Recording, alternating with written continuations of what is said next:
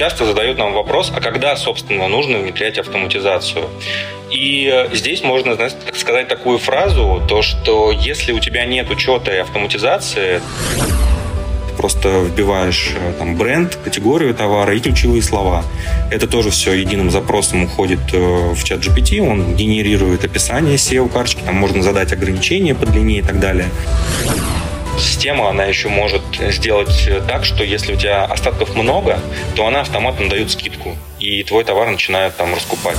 А если остатки подходят уже к какому-то порогу, который задал, например, там, к 20, да, в торговом бизнесе заранее подумать, и как компания будет автоматизировать все свои процессы, внедрять учет и, соответственно, интегрировать данные со всех площадок.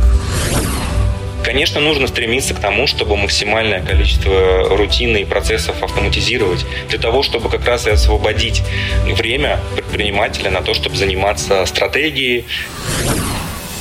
4-й сезон подкастов «Логово продавцов». В новых выпусках еще больше интересных собеседников, еще больше полезного контента, практические рекомендации, компетентные советы и лайфхаки при работе с маркетплейсами.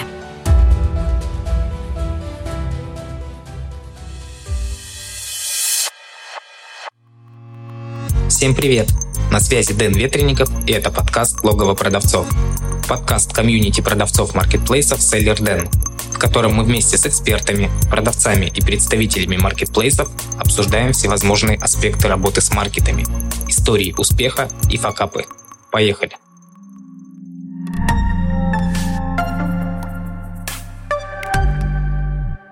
Сегодня в гостях у меня Андрей Колесников. Андрей, привет! Привет!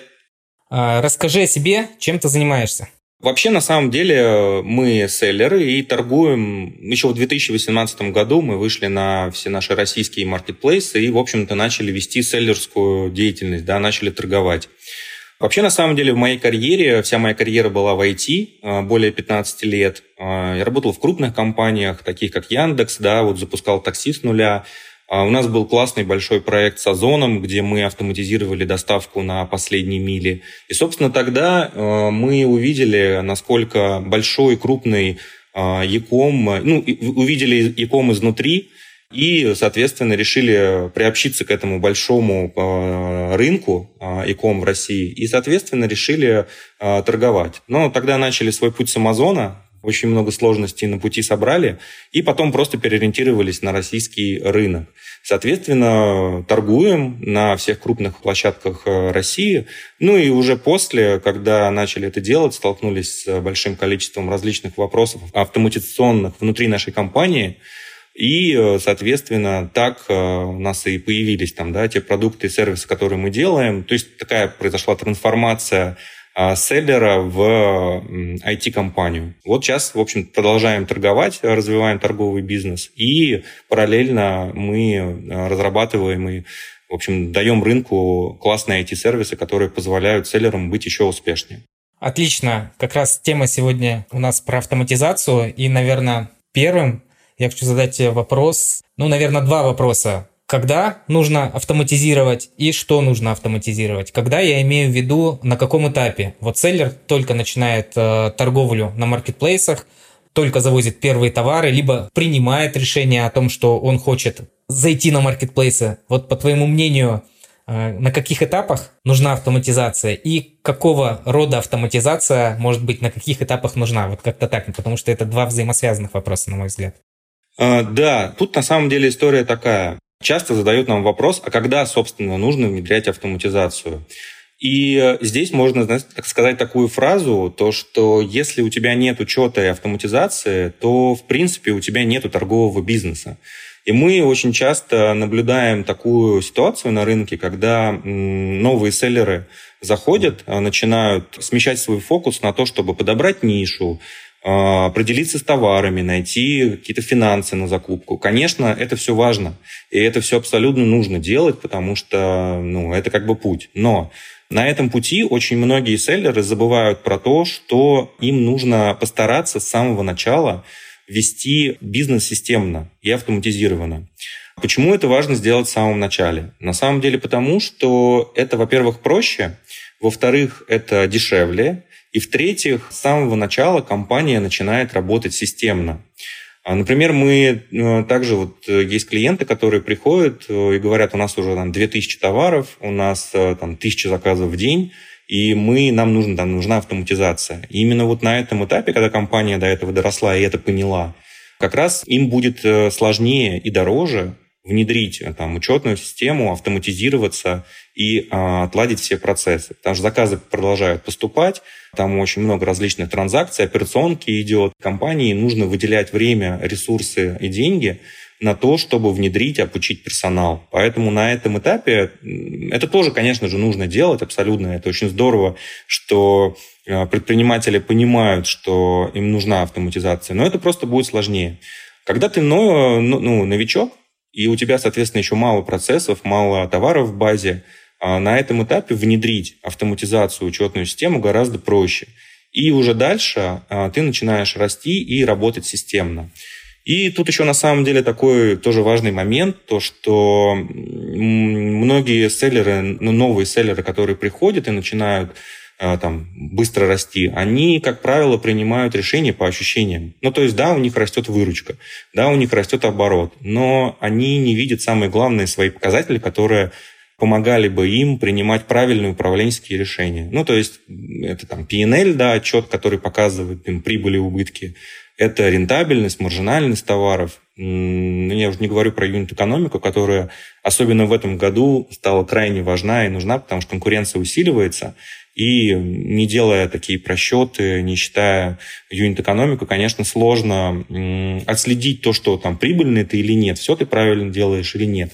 Поэтому ответ на твой вопрос, то, что автоматизироваться нужно чем раньше, тем лучше. Я бы на самом деле внедрял вот такую систему еще до выхода на площадке, для того, чтобы с самого начала работать системно. Вот на самом деле я еще могу рассказать нашу историю. Мы когда выходили, это было замечательное время, отсутствие конкуренции, и ты мог поставить фуру на Озон, и она у тебя через неделю просто вся продавалась, и на расчетный счет приходила выручка. И, потому что не было конкуренции, и, в общем-то, а товары всем были нужны. В тот момент мы поняли, что да, у нас растут обороты, да, у нас классные показатели. Мы выросли за полгода до оборотов 10 миллионов рублей.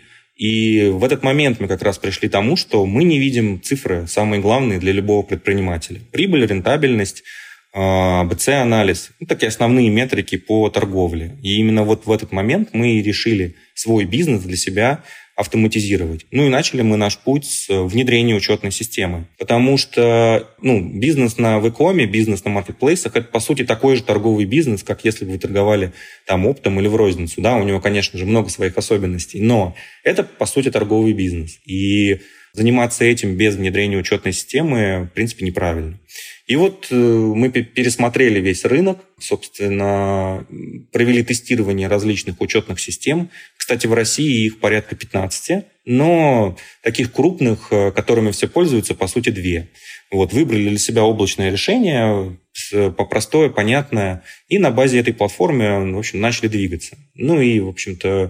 Автоматизировали все это для себя, и самым ценным в этой истории было то, что мы увидели после того, как внедрили учетную систему и внедрили автоматизацию, поступление автоматическое данных в учетную систему, мы увидели нужные вот эти самые ценные метрики для нас.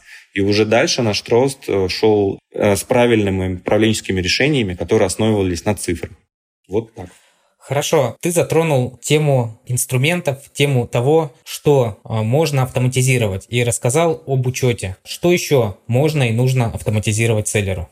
Учет, да, это на самом деле основное, но также по мере нашего роста у нас сильно росла база товаров. По нашим собственным продажам, потому что мы росли вширь, у нас был рост по категориям товаров и по SKU внутри каждой категории. В моменте мы доросли до 7 различных категорий, и в базе стало уже 2000 товаров. И это привело к тому... соответственно, у нас было несколько площадок, на которых мы торговали, и на каждой площадке было не по одному кабинету. Соответственно, это все было еще раскидано на несколько юрлиц. И работа с контентом в этой истории стала занимать и отнимать действительно много времени, и мы наняли штат контент-менеджеров, которые заводили нам каталоги товаров, по сути, в каждый кабинет делали, по сути, одну и ту же работу. То есть завели карточки в одном кабинете, завели карточки в другом кабинете.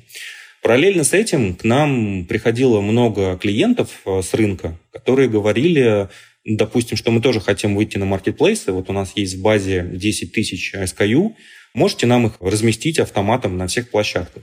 И мы как бы очень долго не понимали вообще, как это можно сделать, почему, в чем, собственно, сложность. А сложность заключалась в том, что есть, Озон, у него свой каталог товаров и свои категории, и у каждой категории свой набор атрибутов. Есть Wildberries, у них все то же самое, только свое. Есть Яндекс, тоже все то же самое, но только свое. И мы очень долго думали, как нам соединить, по сути, то, что соединить невозможно. И разработали систему, она называется PIM система, это Product Information Management, система управления товарами.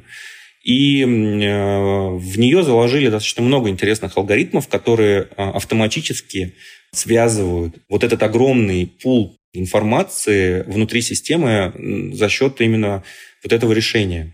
И после того, как мы это сделали, вот у нас в штате работало 5 контент-менеджеров, и после внедрения этой системы у нас осталось 2 контент-менеджера, которые этот же объем работы могли делать, собственно, уже меньшими силами людей. И как бы сэкономили на фоте, вот, и начали работать через эту систему. Ну и, соответственно, рынок тоже, большая боль на рынке, управление большими неструктурированными каталогами товаров.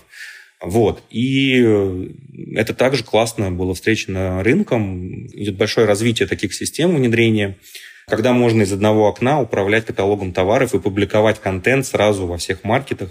Но не только публиковать, но еще и следить за ним. Почему это важно? Потому что иногда бывает, что, например, Wildberries какой-нибудь атрибут без уведомления продавца изменил сам по своему усмотрению, и селлер смотрит, почему-то у меня карточка плохо стала продаваться. А как оказалось, что этот атрибут влиял на позицию в поиске, он был важен для поиска. Ну и вот система тоже в автоматическом режиме следит за всеми этими атрибутами, и в случае чего подсвечивает селлеру то, что изменился атрибут, обрати на это внимание. Либо зачастую сама просто его меняет, и у селлера каталог поддерживается всегда в актуальном состоянии по требованиям маркетов. Это вот такая большая история работы с карточками и с контентом. Еще когда мы вот развивались активно, мы столкнулись, как обычно, с нехваткой денег, вот, когда кредит не всегда там на выгодных условиях могут давать, но хочется дальше развивать оборот. И мы активно начали привлекать поставщиков на схему работы дропшиппинга, когда мы просто берем остатки товарные и выгружаем это все на маркетплейсы, в обратную сторону получаем заказы. Таким образом мы можем без вложения дальше раскручивать оборот. Кстати, эта история очень здорово нам оборот прокачала, порядка 20% прироста по обороту нам дал дропшиппинг. Но это оказалось тоже очень такой рутинной задачей, потому что поставщиков много, у них форматы данных все в своем стиле, у кого-то в Excel, у кого-то по API, у кого-то в XML. И, соответственно, нам нужно было решение, которое в одном месте бы это все могло агрегировать и автоматически это все выгружать на маркеты и в обратку нам поставлять заказы, и чтобы эти заказы прокидывались поставщикам, и они нам все это отгружали. Вот. Соответственно, это тоже большой элемент для, во-первых, классного, без вложений раскрутить оборот, а во-вторых, автоматизировать его и за счет этого, в общем, добиться классных результатов. Ну, еще история с автоматизацией, особенно в этом году много разговоров про нейросетки, искусственный интеллект, нашумевший ChatGPT. И вот у нас тоже была большая рутинная операция, это ответы на отзывы. И, соответственно, отзывы требовало время, наших контент-менеджеров сидеть. Там, понятно, можно сделать шаблон либо в Excel, либо где-то в заметках и просто копипастить. Но мы как раз сделали такой интерфейс, куда поступают все отзывы. Там в автоматическом режиме можно на какой-то товар поставить, что если по сценарию тебе пришел отзыв 5, 4, 3 звезды, мы прям берем эту информацию о количестве звезд и текст отзыва. Дальше одним запросом это все отправляем в чат GPT. Соответственно, он все это анализирует, выдает нам ответ на этот отзыв и обратно нам в интерфейс присылает. По сути, сама программа с помощью нейросетки отвечает на отзывы. Это тоже классная штука. Причем она очень здорово отвечает. Вот, действительно, она понимает контекст. И прямо, качество ответа прям очень классное. Хуже она это делает на 1 и 2 звезды, но там уже можно просто настроить сценарий, что менеджер дополнительно посмотрел, что сгенерировала нейросетка в этом ответе. Вот, тоже классная штука для автоматизации. Вот тоже мы активно пользуемся. На Wildberries у нас 90% отзывов отвечает нейросетка. Ну и также история с описаниями карточек товара, потому что каждый раз, когда заводишь новый товар, ты думаешь, так, какое нужно сделать к нему описание. И нейросетки тоже это здорово делают. Ты просто вбиваешь там бренд, категорию товара и ключевые слова. Это тоже все единым запросом уходит в ChatGPT, он генерирует описание SEO-карточки, там можно задать ограничения по длине и так далее. В общем, туда он размещает все ключевые слова и тебе возвращает описание. По сути, 3 клика, и у тебя готово классное описание, SEO-описание карточки товара. Вот, тоже история, которой мы активно пользуемся. Ну и, наверное, еще один такой большой момент для автоматизации – это реклама. В этом году на рекламу, понятно, тренд, потому что площадки, маркетплейсы, особенно там Wildberries, стали прикрывать не очень популярные, но не очень такие белые схемы продвижения, такие как самовыкупы и все вот это вот. Поэтому сейчас, по сути, бустануть товар выдачи – инструмент рекламы. Но рекламу дать через личный кабинет площадки – такое себе, потому что там нет сценариев, там нет каких-то возможностей для автоматизации, да, чтобы в зависимости от ставки так или иначе у тебя менялась ставка рекламная. Вот это тоже инструмент, который мы используем, да, то есть сервис, который, по сути, автоматизирует рекламу, ты задаешь ей сценарий, настраиваешь все, а она уже по этим правилам тебе автоматизирует рекламу. Ну и, кстати, по нашим замерам, метрикам, это достаточно неплохо экономит бюджет, до 30% рекламного бюджета можно сохранить, используя вот такую автоматизацию. Ну и еще один момент, наверное, тоже важный, это цены. Понятно, сейчас большая конкуренция, очень много есть, наверное, неразумных продавцов, которые заходят и демпингуют постоянно цены, причем зачастую непонятно даже ради чего.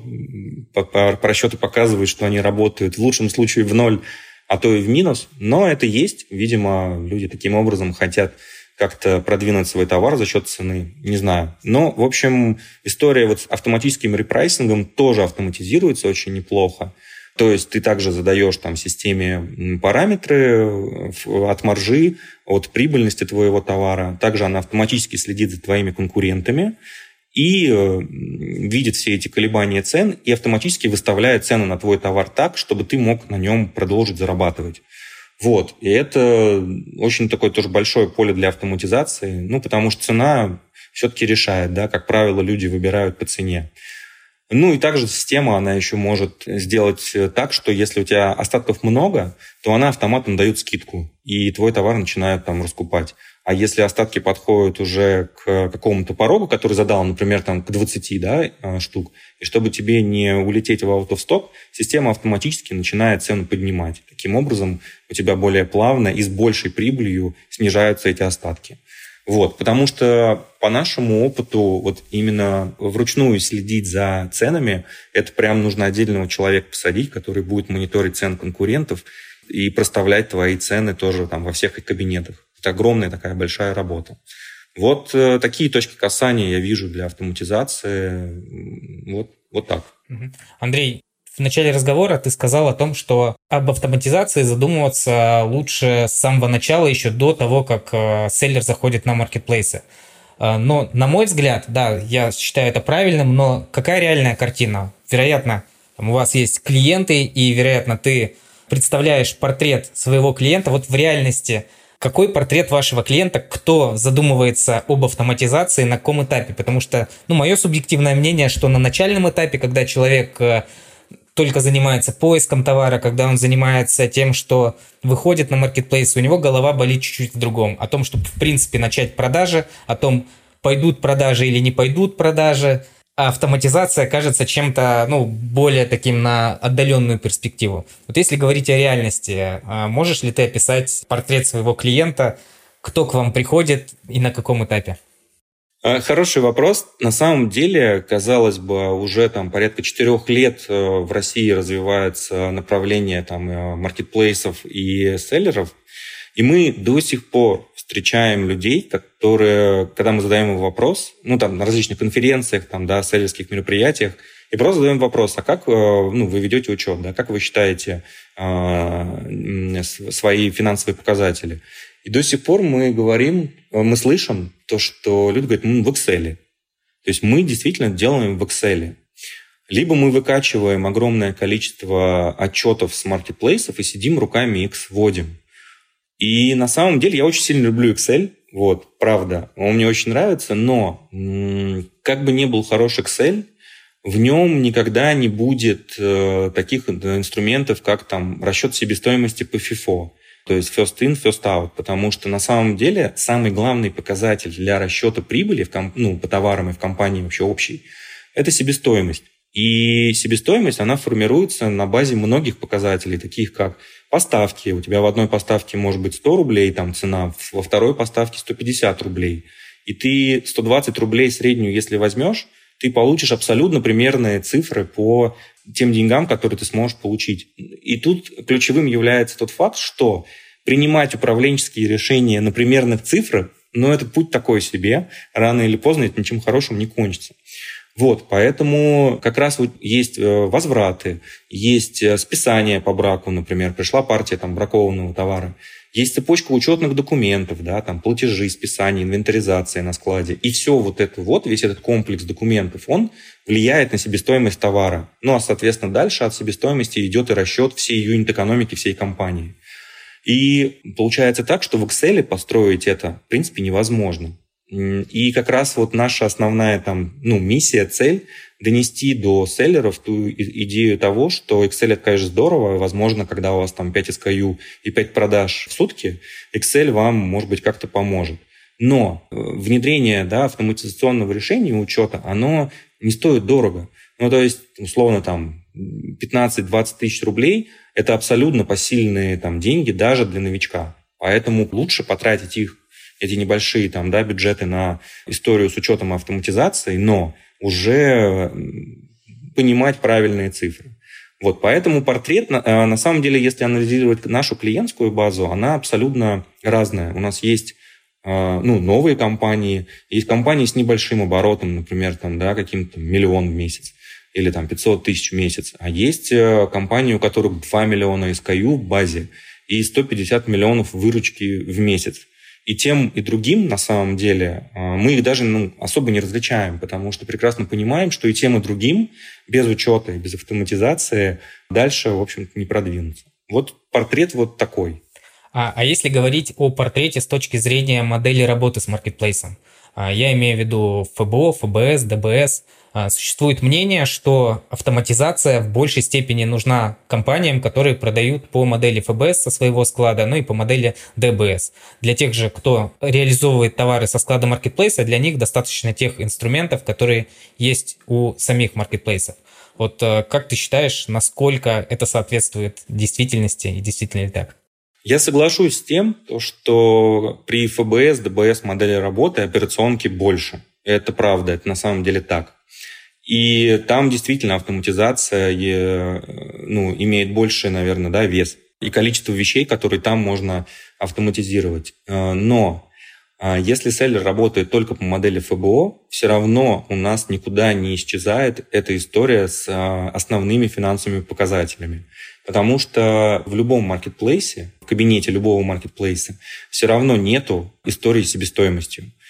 Они могут это сделать, условно, поле, введите закупочную цену товара и от нее построить какой-то график селлеру. Но, как я уже говорил, это будет абсолютно примерные цифры. Я даже больше скажу сейчас, особенно в этом году, все больше и больше появляется сервисов, которые говорят, что мы покажем прибыль. Видите у нас API-ключи в нашем интерфейсе, мы подтянем по API все ваши данные с маркетплейса и сможем показать вам прибыль. Но тут на самом деле опять мы сталкиваемся с историей, что это будут абсолютно примерные цифры. Почему? Потому что в этих инструментах, так как это не учетная система, не может быть правильной и точной себестоимости, от которой, опять же, рассчитываются все показатели. Поэтому у нас есть очень большой пул клиентов, которые по ФБО торгуют, и, по сути, учетная система и автоматизация поступления данных в нее служит им как соединение данных их закупки и их реализации на площадках для того, чтобы эти данные встретились в одном месте и автоматически посчитались им в рентабельность, в прибыльность и, самое главное, в P&L. Вот почему, если там модель ФБО, это тоже нужно внедрять и тоже нужно автоматизировать. А есть ли различия в процессах и потребностях селлера-новичка, который только зашел на маркетплейсы, и опытного продавца с большим количеством SKU, с большими оборотами вот, в контексте автоматизации? Ну, тут как бы если селлер новый, и у него там еще мало товаров, то, возможно, на этом этапе ему внедрение там PIM-системы, управление каталогами пока еще будет рано, да, потому что они, в принципе, ну, до 100 SKU, наверное, они смогут еще руками это вести и с этим справляться. Если вырастут до большего количества товаров, то уже будет сложно и уже нужно будет автоматизировать. Вот, соответственно, но самое главное, то есть то, что даже если ты новичок, лучше просто заранее об этом подумать. Я прекрасно понимаю то, что все ищут нишу, думают, там, как там, повыгоднее купить товар. Очень много вопросов для того, чтобы выйти. Но ни в коем случае нельзя забывать про вот этот вопрос, что лучше до запуска торговли внедрить учетную систему, сделать автоматизацию. Причем, на самом деле, вот, да, это можно сделать за час. Ну, то есть, если ты новичок, ты можешь это сделать за час, в принципе, посмотрев ролик в интернете, эксплейнер, который объясняет, как это делается. Там, условно, прям расписаны все поля. Ну, то есть, по шагам ведет там ролик, как это делается. Ну, то есть, можно это потратить час времени и там совсем немного денег. И внедрить это в самом начале. Вот. Ты давно на этом рынке, видишь, как он развивается. На твой взгляд, какие есть тренды сейчас и чего нам ждать в будущем? Дойдет ли автоматизация, и, может быть, когда она дойдет до того, что селлеру будет достаточно нажать кнопку и там, через некоторое время видеть деньги на своем счету и больше ничем заниматься ему не нужно будет? Вот, будет ли какая-то такая глобальная автоматизация, где селлеру вообще делать ничего нужно не будет? Ну, я думаю, что до такого, конечно, не дойдет. В любом случае, селлер – это предприниматель, а предприниматель – это и много и творческой работы, и различных управленческих задач и решений. Поэтому, конечно, нужно стремиться к тому, чтобы максимальное количество рутины и процессов автоматизировать, для того, чтобы как раз и освободить время предпринимателя на то, чтобы заниматься стратегией, я не знаю, там, или размышлениями, куда мне вот инвестировать следующий миллион рублей, в эти товары или в эти. Ну, такими приятными вещами, а не там, да, вот этими рутиной, которые там, ну, тянет время вниз. Из трендов мы сейчас видим большой запрос на ДБС, вот, схему работы. В том числе для крупногабаритных товаров, например, мебели, потому что после последних событий, вот тогда, когда ушла IKEA, мебельный рынок, в принципе, освободился. И сверх-ГТ-товары, они и российские фабрики включились в эту историю, и селлеры тоже, да, активно включаются в нишу СКГТ, сверхгабарита. Поэтому, а где сверхгабарит, там очень отлично работает, в общем, ДБС, когда, допустим, та же кухня не только доставляется, но еще устанавливается дополнительно клиенту, или окна пластиковые, которые не просто купил, да, там, покупатель маркетплейса, а еще ему и сделали монтаж. Вот, поэтому еще как следующий тренд мы видим развитие нишевых маркетплейсов. Например, вот у нас сейчас большой проект есть по автоматизации клиента с маркетплейсом Leroy Merlin. Причем из интересного у них Leroy даже показывает большие обороты, чем Озон, казалось бы. Нишевый маркетплейс, но так как вот эта строительная ниша, они там действительно лучше работают, чем на уже крупном известном Озоне. Вот. Соответственно, там тоже нужна автоматизация, потому что там еще больше различных статусов, процессов, поэтому это тоже нужно. Ну и, в общем, вот такие тренды есть. Все-таки, наверное, 100% автоматизировать невозможно, но нужно к этому стремиться. Ну вот что, по-твоему, автоматизировать точно нельзя? Вот чем, ну это больше, наверное, к тебе как к предпринимателю вопрос, к продавцу. Вот чем, на твой взгляд, должен заниматься продавец лично, руками? Вот что нельзя автоматизировать? Ну, я думаю, то, что, во-первых, конечно, стратегии, да, то есть стратегическое мышление, понимание, куда идет команда. Конечно же, как построить команду, как подобрать нужных людей, да, как донести до них ценности компании. Вот эти вещи такие творческие, наверное, ну, никогда не автоматизировать, потому что это реальная жизнь и реальный вот, там, пульс предпринимателя, который, в общем-то, наверное, автоматизации не поддается. Ну, вот такие стратегические. Ну, и самое главное, да, как мне кажется, да, что любого предпринимателя должен очень сильно драйвить этот процесс, заниматься этим. И как раз, когда он освобождает свое время, автоматизируя все процессы, максимальное количество процессов в компании, как раз оно у него и освобождается на то, чтобы заниматься приятными вещами, стратегией, командой, там, творчеством, поиском новых идей, каких-то внедрений инноваций, запуском новых брендов. Вот, наверное, эту историю творческую никак не автоматизируешь. Да, соглашусь с тобой. Ну и последний вопрос, который я обычно задаю своим гостям. Какой совет или какие советы ты можешь дать предпринимателям, либо начинающим предпринимателям, либо тем, кто уже продает на маркетплейсах, ну, в контексте, наверное, автоматизации? Ну, в контексте автоматизации, конечно, главный совет и то, что мы всячески стараемся информацию донести через наш маркетинг и через наши какие-то обучающие программы, то, что нужно обязательно в торговом бизнесе заранее подумать, и как компания будет автоматизировать все свои процессы, внедрять учет и, соответственно, интегрировать данные со всех площадок в единую систему, чтобы управление всеми продажами было в одном месте, в едином интерфейсе, и чтобы все отчеты, дашборды и графики отображались именно там. Таким образом, компания новая, которая выходит на этот рынок, достаточно динамичный, на котором очень все быстро меняется, сможет оставаться в фокусе, сможет все контролировать, видеть, принимать правильные, грамотные управленческие решения, ну и, соответственно, достигать отличных высот в торговле на маркетплейсах. Там, на самом деле, многие говорят, что уже там большая конкуренция, не надо. Нет, мы видим, что рынок растет огромными темпами. Наше мнение, что он будет продолжить свой рост. В ближайшие 3-4-5 лет будет расти и количество селлеров, и количество товаров. Да, конечно, это приведет к какой-то конкуренции, но как раз и внедрение автоматизационных решений и различных сервисов, которые с этим помогают, в общем-то, и позволят компаниям там показывать классные результаты. Андрей, спасибо за совет, спасибо за разговор. Очень было приятно с тобой познакомиться. Спасибо большое, взаимно.